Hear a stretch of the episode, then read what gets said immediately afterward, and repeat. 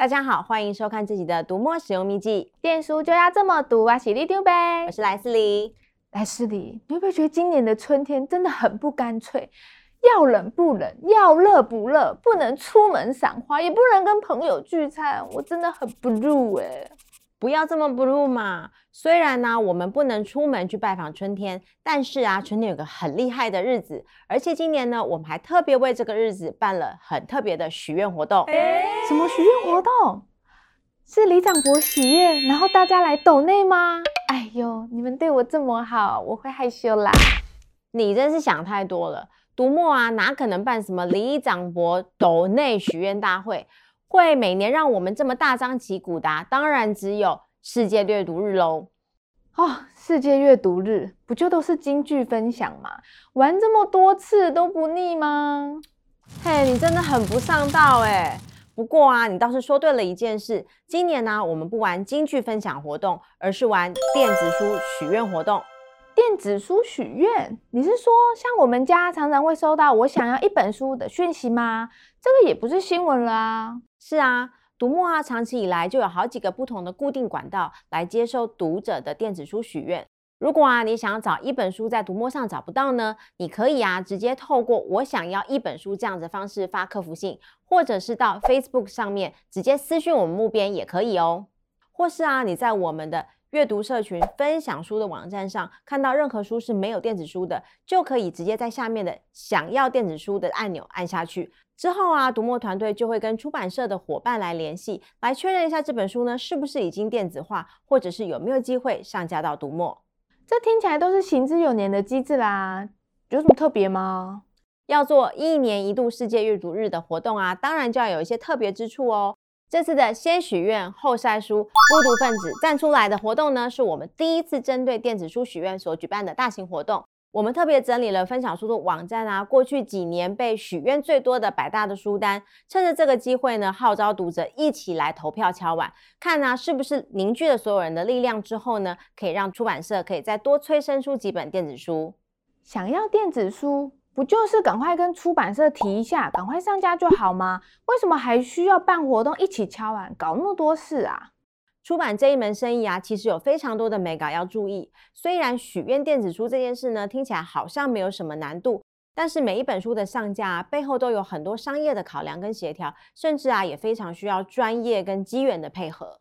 每收到一本电子书的许愿啊，读墨团队呢都会先检查书名啊、ISBN 跟出版社资料，之后呢就会跟出版社来做联系。那联系完成就赶快上架上一上啊，有这么复杂吗？嘿，你这样说也不能说你错啦，但中间其实还是有蛮多的步骤的。一般来说啊，出版社收到读者的许愿敲碗之后呢，通常他们的第一步就是检查版权，确认一下当时候的授权呢是不是涵盖了电子书的版权。如果啊是拥有电子书版权的话，工作就相对的简单。接下来呢，只要检查一下书籍的档案呢是不是已经电子化，如果有的话，就直接转制成电子书通用的 EPUB 格式，就可以直接来上架。不过呢，老实说啦，可以这样子顺顺利利的走到上架这一步的书呢，说实在还真是不太多。什么？所以大多数的书都还卡在半路，到底是为什么？是啊，要能够这样子一路上过关斩将走到最后一步的啊，还真的需要一些运气呢。举例来说啊，有些书呢，可能在版权的这一关呢，就发现他们没有电子书的版权，那么呢，他们就要回头去跟版权方或者是作者来洽谈授权。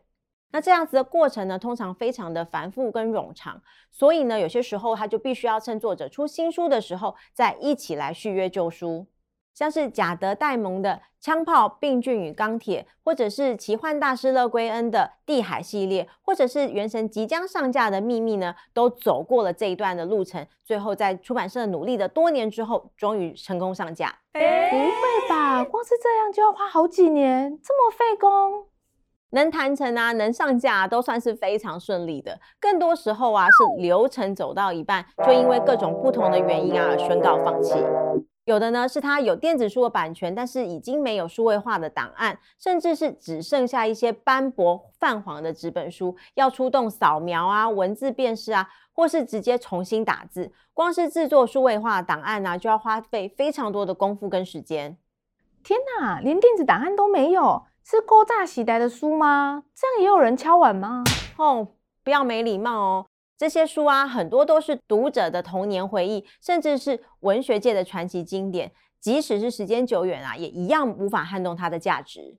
这几年啊，在出版社的努力之下，已经有越来越多的经典作品呢，开始有电子版。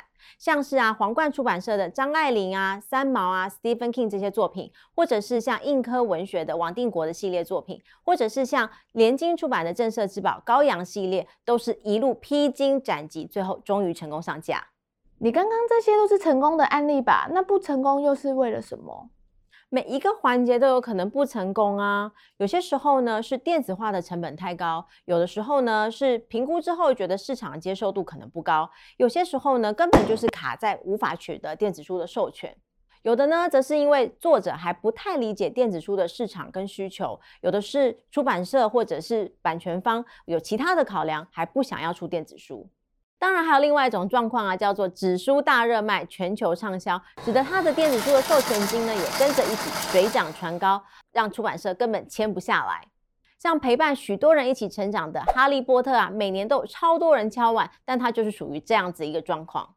原来有这么多的幕后辛酸血泪呀！我还以为有人许愿，出版社就干脆一点出一出啊，还真没想到每一步有这么多变数。正因为啊有这么多的变数啊，所以才需要出版社在每一个环节都小心翼翼地进行商业评估。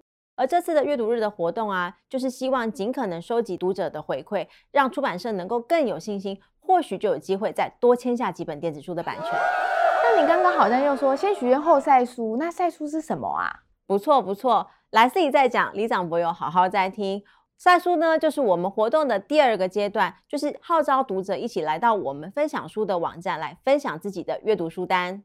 我知道分享书，它是一个线上书柜，读者可以把自己看过的书通通放到这个平台上来记录，也可以平心等、写书评，或是建立自己的专属书单。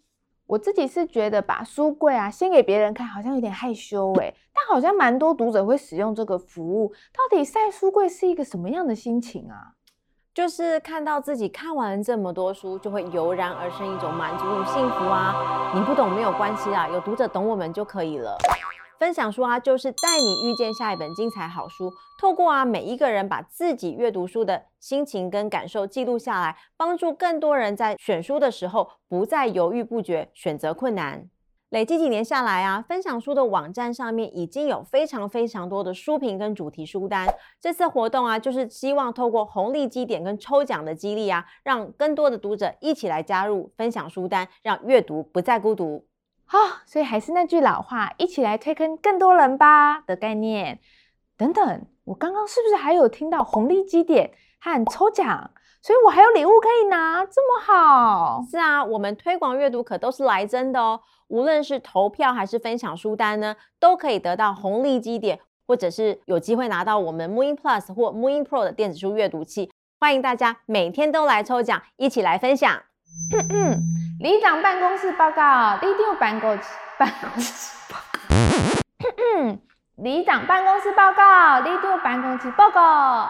读墨里民请注意，四月十四到五月十四，记得每天来敲敲碗、晒书单、领奖品哦，推坑更多人一起来买书、看书、分享书。那自己的读墨使用秘技，电书就要这么读。我们下次见，拜拜。拜拜。